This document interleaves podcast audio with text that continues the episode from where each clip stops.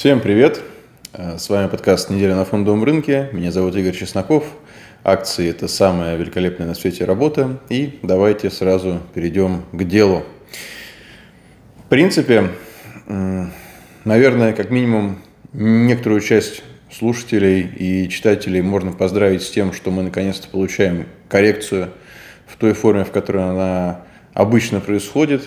Вот, и это на самом деле то, что рынку больше всего э, нужно сейчас. Вот здесь я знаю, что есть небольшая коллизия. Вот, она состоит в том, что э, то, что нужно рынку э, и инвесторам как виду, совсем не обязательно нужно сейчас инвестору как индивиду, вот, потому что большинство инвесторов, э, если делать выводы из запроса, которые я размещал у себя в основном канале в Телеграме, по-прежнему находятся в рынке. Вот. И это на самом деле прекрасный ответ на, точнее, подтверждение тезиса о том, что Рынок устроен действительно так, что большинство на нем не получает э, желаемых результатов, и это мягко сказано. Вот статистика, точнее не статистика, а опрос таков, э,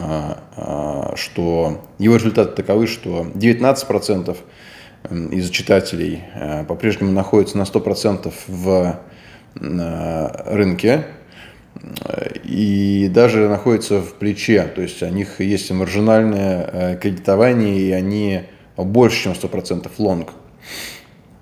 Я не знаю, как это могло произойти, но мой первый вывод, э, э, предположение точнее, а, это то, что имело место так называемое усреднение, то есть покупки бумаг, э, находящихся в нисходящем тренде, и обычно это дополнительные покупки в тех бумагах, которые уже были приобретены в портфель. Вот. Неоднократно этой темы мы касались.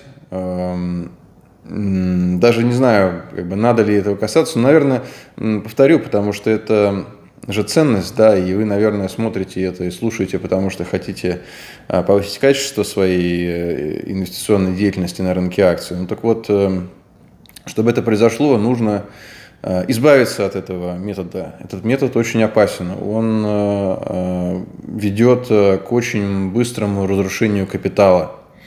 Эм, отрицательное усреднение, так называемое. Вот. Э, почему это так? Потому что основная история, которая создает э, в рамках э, инвестиционного процесса доходность, это так называемые сложные проценты. Да? Сложные проценты.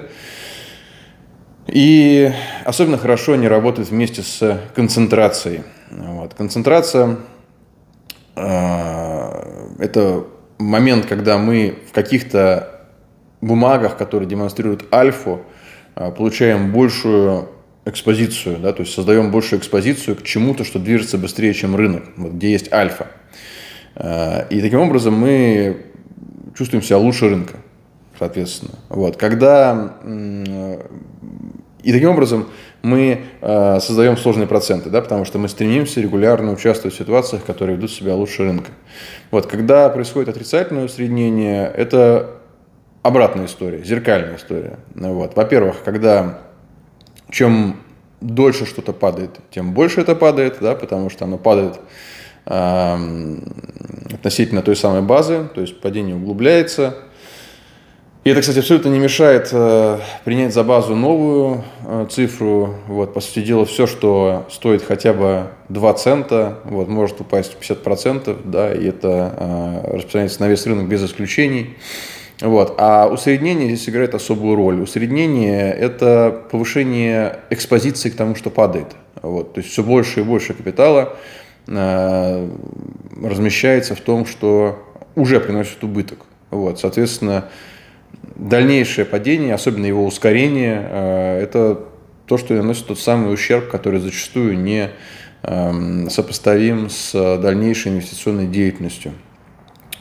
Вот, 23% по-прежнему находится на 75%, 75-100, а в а, бумагах. Это, конечно, не такая проблема, как плечо, потому что плечо оно а, усиливает это, этот эффект отрицательного усреднения, да, я думаю, что тем, кто сейчас находится в такой диспозиции, им прям совсем не весело, и, в общем-то, не знаю, все зависит от, от, от плеча, да, каково оно и какие бумаги. То есть кто-то уже вполне мог получить margin call, на самом деле, вот в предыдущие несколько дней. Ну, вот. Поэтому это самая максимальная группа риска, и таких почти 20%. То есть каждый пятый а, из читателей это что-то о чем-то говорит.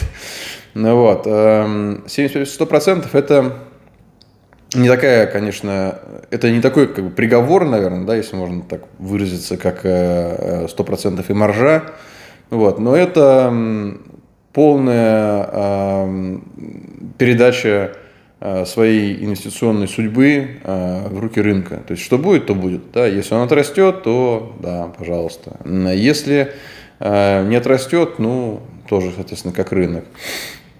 Опять же, здесь э, можно э, реализовать для себя отрицательный эффект, похожий вот на это, э, на то, что бывает у тех, кто с плечом, потому что зачастую э, стремятся покупать э, лидеров прошлого цикла. Да? Что это такое, мы тоже уже неоднократно обсуждали. Это бумаги, которые были in vogue в предыдущем там, восходящем тренде, какие-то такие очень востребованные тематические имена, э, бывшие уже институциональные фавориты, которые сейчас и сейчас, и раньше уже стали широко освещаться в СМИ, в социальных сетях – вот, разумеется, когда их э, покупали так называемые smart money, они были в гораздо меньшей степени публичны.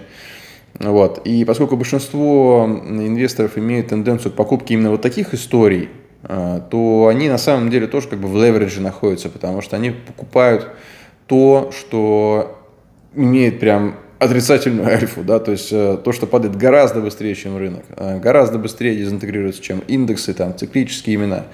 Э, и там, компоненты индексов и так далее. Вот, поэтому риск здесь тоже очень велик. И особенно он велик, э, потому что, э, как уже тоже было неоднократно сказано, циклы меняются. Те бумаги, которые были в авангарде в прошлый раз, не будут в следующем цикле лидировать. То есть там условно DocuSign, Zoom, Peloton – а, не будут расти с такими же темпами. Вот, скорее всего, их ждет какой-то длительный период или а, нисходящего тренда, что тоже очень возможно, потому что такое бывает. И, э, ну, как это смоделировать с фундаментальной точки зрения, да, вот есть условно DocuSign. Я сейчас не, это не анализ, это просто пример того, как могут развиваться события. Вот. У DocuSign есть одна компетенция, да, это цифровые подписи. Вот, когда э, рынок дисконтировал рост, в свою очередь, рынка э, цифровых подписей, когда фондовый рынок дисконтировал рост рынка цифровых подписей, у DocuSign там была лидирующая позиция. Но предположим, что похожие решения появляются, например, у Microsoft. Они не договорились там с тем же DocuSign о его покупке, а, и у Microsoft adoption похожего решения, с учетом того, какая у него уже есть база, произойдет гораздо быстрее, и, разумеется, а, доля DocuSign при этом будет сокращаться. Повторяю, это не относится к конкретно данной компании, я просто, это случайное название, да, а, вот, как могут развиваться события. Вот, разумеется, для, для такой компании небольшой, которая на каком-то одном сегменте сфокусирована, это означает ну, нисходящий тренд в котировке длительное время, до момента, пока она себе не изобретет заново, может быть, там совершит какой-то пивот, да, в какую-то там смежную сферу, а, что-нибудь еще, там, начнет какую-то свою собственную инфраструктуру и экосистему, как сейчас принято говорить, развивать. И тогда у нее есть шанс на новое начало. Ну, вот. В большинстве случаев такого не происходит. А, и бумаги эти остаются на длительное время в вот этих вот первичных консолидациях а, или в нисходящем тренде. Вот, поэтому я предполагаю, что так, такова, такие бумаги в той или иной форме, это не обязательно вот эти вот самые-самые топовые, да, там типа Zoom, Пилотона и так далее. Там же еще было большое, большой второй эшелон из нескольких десятков бумаг, которые там как бы такие э, э, сопутствующие роли играли. Вот таких, я думаю, немало сейчас. И это на самом деле сродни левериджу, потому что это то, что нужно делать, но наоборот. Да? То есть, когда рынок начинает расти, надо искать такие истории. А когда рынок находится в нисходящем тренде, от них надо избавляться, на самом деле, гораздо раньше. Вот. Э, поэтому, да, риск здесь очень-очень высок. 50-70% это, в принципе, как бы это не ну, не такая фатальная опасность, да, которая прям выводит из игры, но это сродни э, такой э, вполне конкретной травме, да, если там, спортивным языком говорить. Потому что если 50-70% лонг, то э, вероятность там, просадки в там, не знаю, 30-40% от э, э, вершин вполне вероятно, опять же, с учетом того, что там внутри. Если там что-то не такое подвижное, да, такие, не такие там, small и mid cap, то просадка может быть менее э, существенной. И опять же, наличие кэш-позиции – это уже очень большой плюс, потому что потом, когда цикл развернется, через какое-то время э, можно будет этот кэш, который смещает вот эту волатильность в той части портфеля, которая есть, применить э, для э, полезных, э, для полезной деятельности, да, и посмотреть, что, что рынок сможет предложить в новом цикле. Вот, значит, ну, 25-50 это уже ближе к истине, ну и самое правильное, конечно, это 0,25, ну и кто-то шортит. Вот, с шортом тоже надо быть аккуратнее. По цифрам завершу. Значит, 19% в плече, чтобы было общее понимание общей картины. 23% это 75-100% э, э, лонг. 18% это 50-75. И 12, 25-50, 20% в деньгах, то есть ниже четверти э, экспозиции к рынку, и 8% в шарте. Вот, по поводу Тех 20% я уже сказал, молодцы. Вот, я очень рад, что вы заботитесь о своем портфеле, что вы деятельность свою ведете компетентно.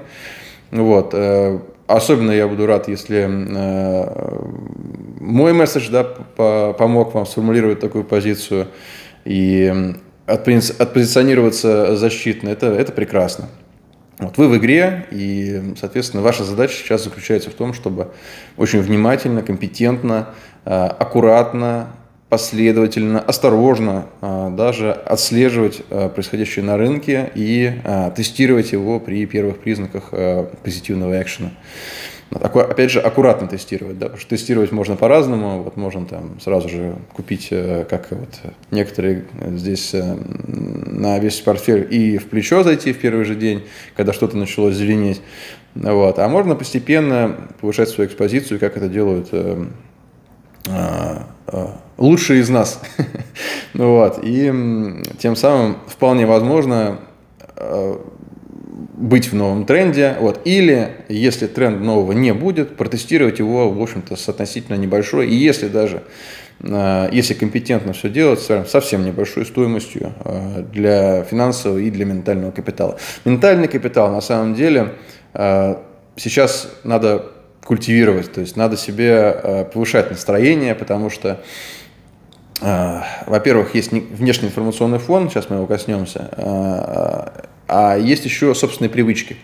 Человек устроен так, что он гораздо лучше учится, когда у него есть некое позитивное подтверждение. Да? То есть хотите в спортзал себя приучить ходить, вот, идите в спортзал, но после Э, тренировки, которые там вас, э, значит, может быть, там в завершающие полчаса вы уже будете там смотреть на часы, там, да, считать э, там, подходы, повторения, лишь бы уже это все закончилось, да, вот. Но после этого зайдите там в спортивный бар, там, в кафе, да, и порадуйте себя каким-нибудь, я не знаю, там, свежевыжатым соком там, или чем-то таким. Ну, разумеется, не противоречащим логике посещения э, спортивного какого-то э, зала, да, учреждения, а там чем-то, может быть, вкусным или полезным. Там. Ну, в общем, каким-то образом нужно э, приучать э, к тому, себя к тому, что за таким вот неким, ну, не испытанием, там, тренировкой следует нечто позитивное. Вот. И это на уровне механик, которые задействованы в человеческом организме, очень просто. То есть надо просто приучать организм к тому, что там за теми гормонами и нейромедиаторами, которые вырабатываются в ходе стресса, сопровождающего в там, сложную, но полезную деятельность, например, тренировку да, или, например, риск-менеджмент в портфеле, следует нечто приятное. Вот. Приятное, э, но не противоречащее этому. То есть, условно говоря, там, после посещения спортзала надо идти не в бар, да, и то же самое, там, после реализации э, там, риск-менеджмента надо там не идти на перекур, там, а что-то сделать, там, не знаю, ну, хоть, хоть не знаю, там, яблоко съесть, апельсин, что, что-нибудь такое, что будет позволять быстрее вырабатываться этим вот правильным цепям, которые вырабатывают правильную биохимию человеческого мозга. Вот это на самом деле очень важный момент, потому что именно так обучение неочевидным вещам будет происходить быстрее. Не совсем та тема, которую я сегодня хотел затронуть, потом я коснемся чуть более подробно. Вот. Э, вкратце про шорт. Да, сейчас э, многим э, может быть интересна шортовая история. Вот. Но на самом деле то, что сейчас мы видим, это так называемый локаут. Вот, локаут – это момент, когда что-то происходит, если вот вы в мы говорим, например, про выход из коррекции, да, она там снижалась, снижалась, снижалась, а потом она начинает расти. И большинство встречает эту э, возможность с скепсисом, да, по понятным причинам. То есть покупать не хочется, там информационный фон там, не очень, просадки. Вот. Э, потом через какое-то время приходит понимание того, что это ралли более устойчивое, и купить на самом деле уже хочется, но прям вот э, прыгать туда э, нет э, мотивации. Почему? Если это компетентное решение, то просто вот покупать то, что летит куда-то вверх, нежелательно, потому что нет референсной линии, относительно которой риск надо учитывать. То есть э, там нет поблизости ни скользящих средних, там нет линии наименьшего сопротивления, это свободный полет. Там можно э, импровизировать, конечно, да, и там спускаться куда-то ниже дня, чтобы увидеть какие-то паттерны там, но это все очень-очень, э, как говорят э, э, far-fetched, то есть это так, притянуто за уши. Вот. Эм, это мотивация профессионала, потому что локаут касается и профессионалов, и непрофессионалов. У непрофессионалов это другая история, это просто страх. Страх э, того, что вот оно вот растет, а завтра оно там а, осыпется и все, короче. Вот. Но это особенно такой трудный такой вот для э, работы страх, потому что он еще с жадностью идет, потому что жадность непрерывно человека как бы ну, показывает, заставляет его смотреть на этот э, график, который растет, да, и э, такой внутренний когнитивный диссонанс возникает, некомфортное состояние.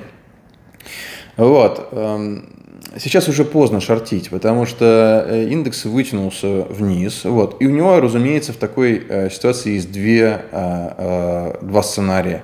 Вот первый сценарий – это тот э, сценарий дальнейшего падения. Вот, потому что как физика, да, в физике э, э, сейчас есть некое э, ускорение, да, то есть э, оно есть, оно может на самом деле сохраниться. Вот, поэтому э, чем решительнее э, цена преодолевает какие-то уровни, тем, в общем-то, проще продолжить падать дальше. Это то, что произошло в 1987 году. Вот, когда была в один день создана какая-то критическая масса продаж, да, которая там прошила э, все уровни поддержки, все уровни проторговки, все беды, которые стояли. То есть это, опять же, это не ну, причин, это следствие. Да? То есть когда я говорю, там, что какие-то уровни поддержки были преодолены, это не потому, что картинка такая.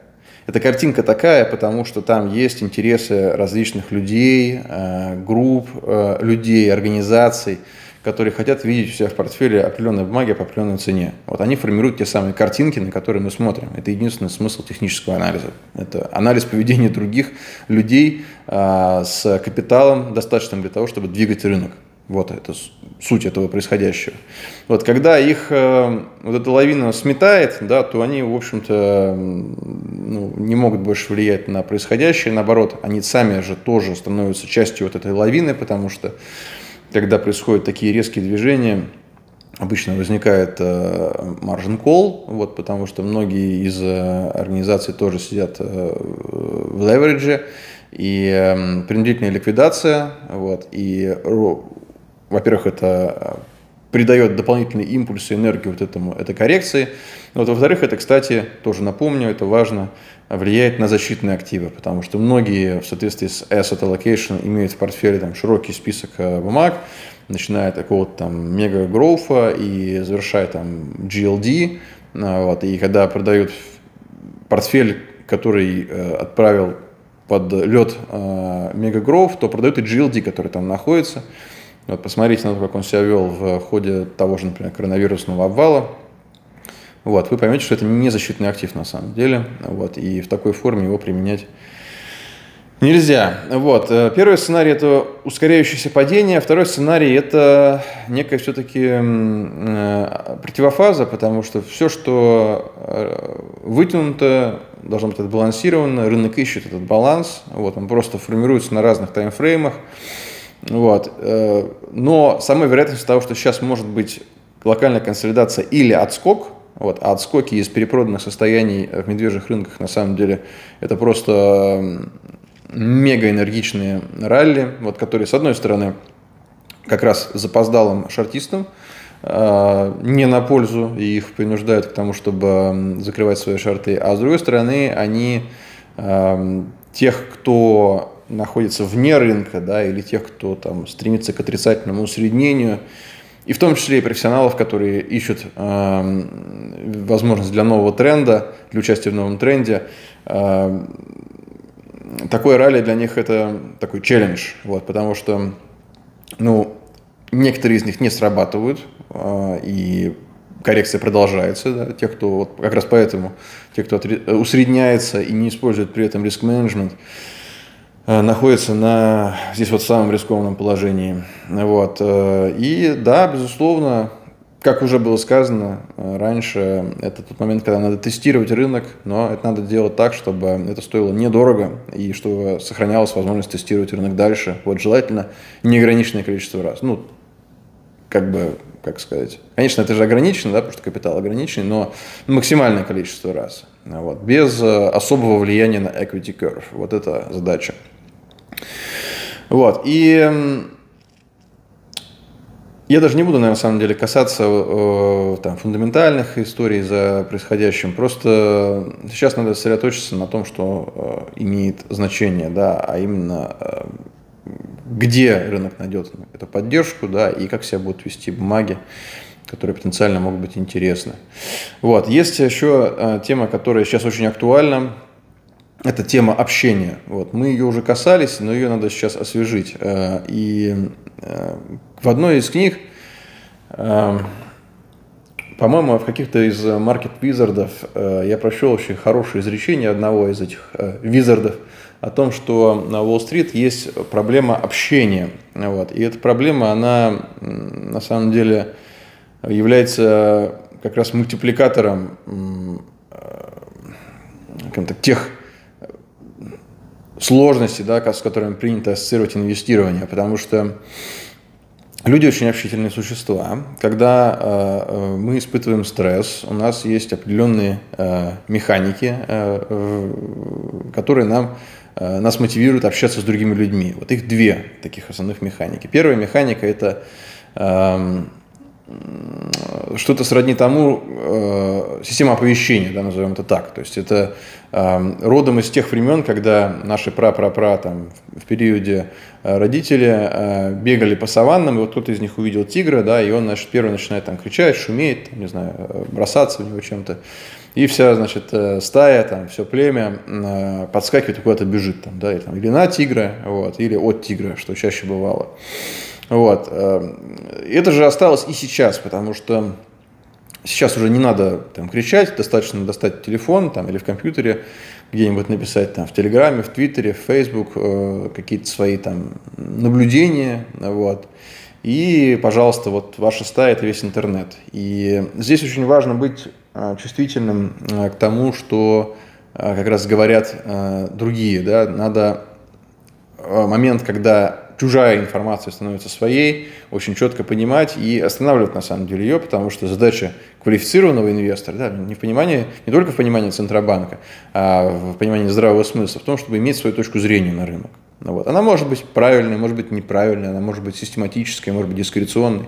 Но первый шаг – это наличие своей точки зрения. Почему? Потому что когда у вас есть своя точка зрения, вы можете ее развивать, вы можете ее реформировать, вы можете ее там как-то э, апгрейдить, вы можете менять переменные, которые влияют на формирование вашей точки зрения. Но когда она у вас чужая, шансов на то, чтобы приобрести какую-то реальную компетенцию нет, потому что она всегда чужая. Вот. А еще, как это часто бывает в интернете, она сегодня чужая от одного источника, завтра она чужая от другого и так далее. И, в общем, все это происходит, пока или капитал не, ну, не сокращается до объемов, несопоставимых с инвестированием, или просто это не выматывает настолько, что человек уже не может дальше на это просто лоцировать свои собственные ресурсы, или то и другое. Вот.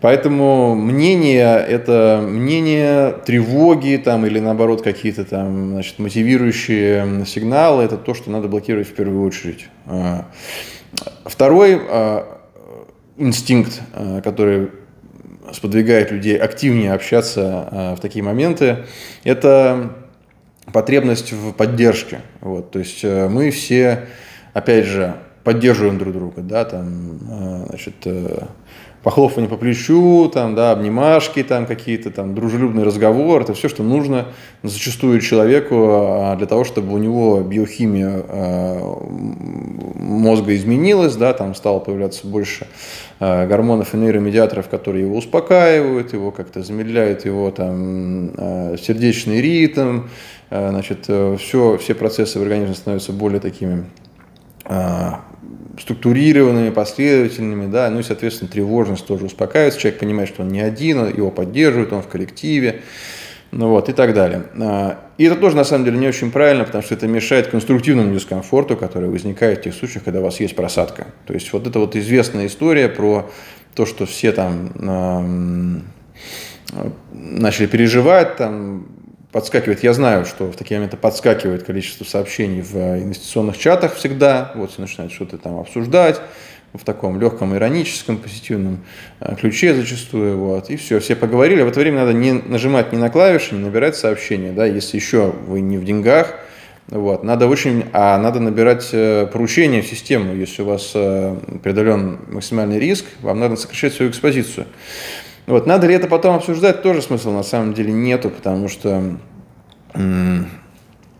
ну, это тоже ресурс. Вот. И в такие моменты есть более полезные с инвестиционной точки зрения э, там, сценарии поведения, нежели чем э, разговоры. Да, там, особенно такие абстрактные разговоры, дискреционные разговоры, которые, по сути дела, подразумевают обмен мнениями о происходящем. Вот. А, это два вида неполезного общения. То есть естественного и в других сферах жизни, а, безусловно, а, ключевого для человека как вида и для человека как индивида, но вредного в контексте фондового рынка. Вот. А полезное общение заключается в том, что надо общаться с теми, кто находится примерно в такой же инвестиционной парадигме. Вот. Причем здесь важно понимать, какая из них ваша. Да? Здесь на фондовом рынке можно работать по-разному. Вот можно там следовать тренду, а, можно там какими-то, не знаю, там value историями заниматься, можно торговать там долгосрок, можно среднесрок, можно внутри дня. Вот, можно там чувствовать себя э, максимально комфортно в восходящем рынке, можно быть там шартистом по призванию или наоборот ждать вот этой вот э, волатильности и так далее. Это все очень упрощенно, но различные сценарии поведения есть. И вот общаться надо с себе подобными. Вот, с себе подобными, которые ведут такую же деятельность осмысленно, преследуют такие же результаты, а, как и вы, а, примерно такими же средствами. Вот. И желательно, чтобы их компетенция была выше, чем у вас. А, потому что таким образом у вас будет некий информационный обмен. При этом очень важно смотреть за собой и ловить себя на проявлениях эго, так называемого. Потому что фондовый рынок, он чем интересен и чем одновременно сложен, это еще и большой-большой психологический челлендж. Да, почему э, я уже об этом упоминал, и почему это такая... Э, ну, это очень действительно важно. Понимание того, что фондовый рынок – это не только финансовый челлендж, это еще это, э, на самом деле, психологический челлендж, который просто платит очень быстро и очень быстро дает обратную связь а, относительно эффективности того, что делает инвестор. Вот. И э, в этот момент, когда мы начинаем общаться, предположим, что мы уже общаемся с теми, а, кто нам нужен, кто нам полезен, в этот момент возникает такой соблазн, как а, быть правым, например, там, или, ну, в общем, каким-то образом попытаться самоутверждаться в таком э, сценарии. Я об этом говорю с позиции своего собственного опыта, потому что Обучение – это то, что я делаю уже очень ну, порядочное количество времени, непрерывно повышаю свою квалификацию. Вот в вот эти вот годы, начиная с 2018 года, на самом деле с 2015 года э, очень активно, но с 2018 и 2019 очень активно. Э, я работаю каждый день, э, потому что в, этом, в этой профессии нет предела совершенству. Мы учимся все время, пока мы работаем. Вот. И на более ранних этапах я допускал такую э, ошибку, то есть я не замечал те моменты, когда эго подменяет конструктивное желание учиться, повышать свою собственную компетенцию.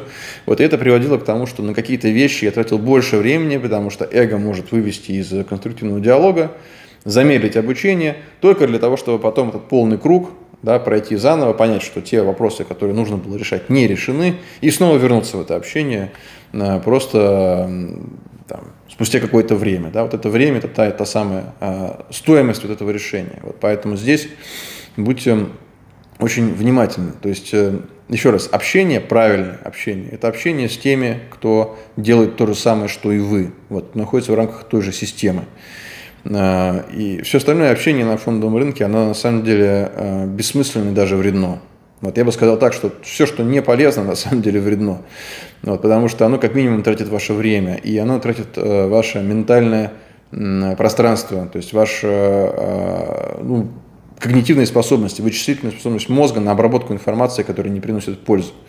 Вот. А почему в отношении фонды это вдвойне актуально? Потому что любая информация, которую мы получаем, она так или иначе остается где-то там. Она как-то а, усваивается организмом. Что-то забывается, но частички все равно остаются. И э, избирательность э, в информационном рационе да, в отношении инвестиций на самом деле очень важна. Вот, поэтому э, обратите внимание на себя, нет ли у вас проблемы с общением, да, это очень важно. И если вернуться к результатам опроса, то я понимаю, что ну, такая проблема есть у многих. Вот, потому что плюс-минус, учитывая то, с какой э, частотой я говорил о том, что риск-менеджмент это очень важно, о том, что там обширная экспедиция сейчас не нужна и так далее. Опять же, это не инвестиционная рекомендация, это просто мое мнение. Да? Но если вы читаете этот, этот канал, то, наверное, можно предположить, что это мнение э, ну, как бы оно, запрос на это мнение он связан с желанием понять как минимум мотивацию, да, которая за ним, э, за ней находится. Вот. Но я думаю, что более вероятен вариант того, что здесь просто есть такая тема, как чтение большого списка каких-то источников вот, из социальных сетей. вот, да, я пользуюсь Телеграмом, как и все, потому что это основная платформа для общения сейчас, да, там для транслирования какого-то своего э, там, view, да, если так можно выразиться. Вот, но судя просто по этой структуре, я понимаю, что это вот та самая история, когда там вот список из каких-то, значит, комментаторов, там, деятелей различных, вот, и где-то там вот в этом списке что-то там, значит, находится, которые проглядывается там за доли какие-то э, там с утра, я не знаю, где-нибудь там или по пути на работу, там, или стоя в пробке, так вот просто скроллить что-то там, да, там кто-то что-то написал. Вот. Э, эта коммуникация длится 33 минуты, и э, большинство тех, кто дослушал до, теку, э, до, текущ, до текущего момента, это на самом деле не большинство, потому что большинство прекращает смотреть на десятой минуте. Вот. Э, слишком долго, слишком сложно удерживать внимание такое количество времени. Вот. Это тоже, на самом деле, тема, над которой можно подумать. Вот, поэтому хороший момент сейчас, ну, если нет проблем с портфелем, или даже если они есть, задуматься о качестве своего общения, да, то есть откуда поступает информация, какое количество информации, от последователей каких инвестиционных школ, кто эти э, люди, организации. Эм, и все. То есть надо определиться с э, вот этим вот э, э, плейлистом, наверное, да, там, с вашей библиотекой и двигаться дальше в каком-то конкретном направлении. Эм, в двух словах скажу про что еще. Про запрет на операции с криптовалютами в России. Абсолютно закономерное э, развитие событий. Вот.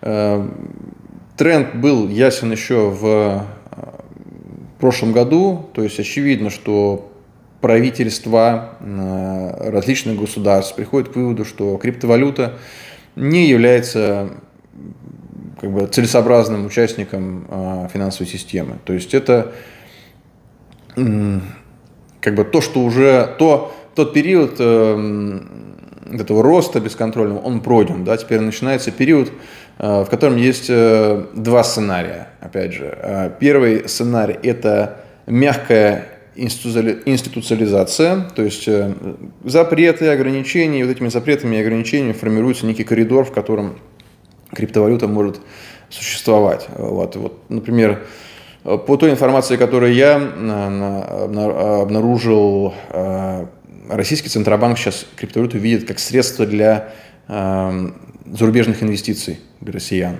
То есть инвестировать на внешних площадках можно, совершать операции локально – там, применять как платежные средства, нельзя. Вот. Один из сценариев.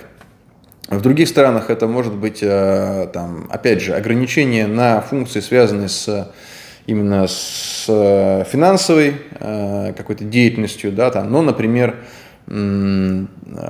спокойное и даже лояльное отношение к внедрению блокчейна там, в госсекторе или где-нибудь еще. То есть надо просто понять, это такой синтез, да, где он начнется, где он закончится. Вот, потому что так называемые цифровые валюты – это вот тот самый ответ, который э, есть э, со стороны центробанков на развитие криптовалют. Да? Это такая же, в общем-то, валюта, только централизованная и все. Э, вот, пожалуй, и все э, на данном этапе. Краткое summary. Да? Сейчас мы имеем хорошие условия для того, чтобы подготовиться к следующему циклу. Вот. Подготовка к вот этой вот коррекции была серьезной, длительной. А, обычно вот эти вот периоды волатильности, которые мы видели с февраля вот по буквально там по началу января, длятся не по 10 месяцев, это 2-3 месяца, за которыми следует обычная коррекция. То есть, чего лично я могу сделать предварительный вывод, что поскольку подготовка была существенной, то и коррекция может быть существенной. Вот коррекция может быть существенной э, как временем, то есть индекс просто вот будет вот где-то там, там 20, не знаю, там 15, 20, там 30 процентов от вершин э, в течение какого-то времени, то есть несколько месяцев или там, может быть, даже пара кварталов. Или это может быть коррекция э, ценой, резкая цена, а, резкая коррекция в цене да, и на какое-то небольшое количество времени. Вот этот сценарий я уже многократно обсуждал, я его тоже держу в уме. Вот. Самые главные индикаторы, которые меня замотивируют участвовать в рынке, я пока не наблюдаю, то есть их просто нет.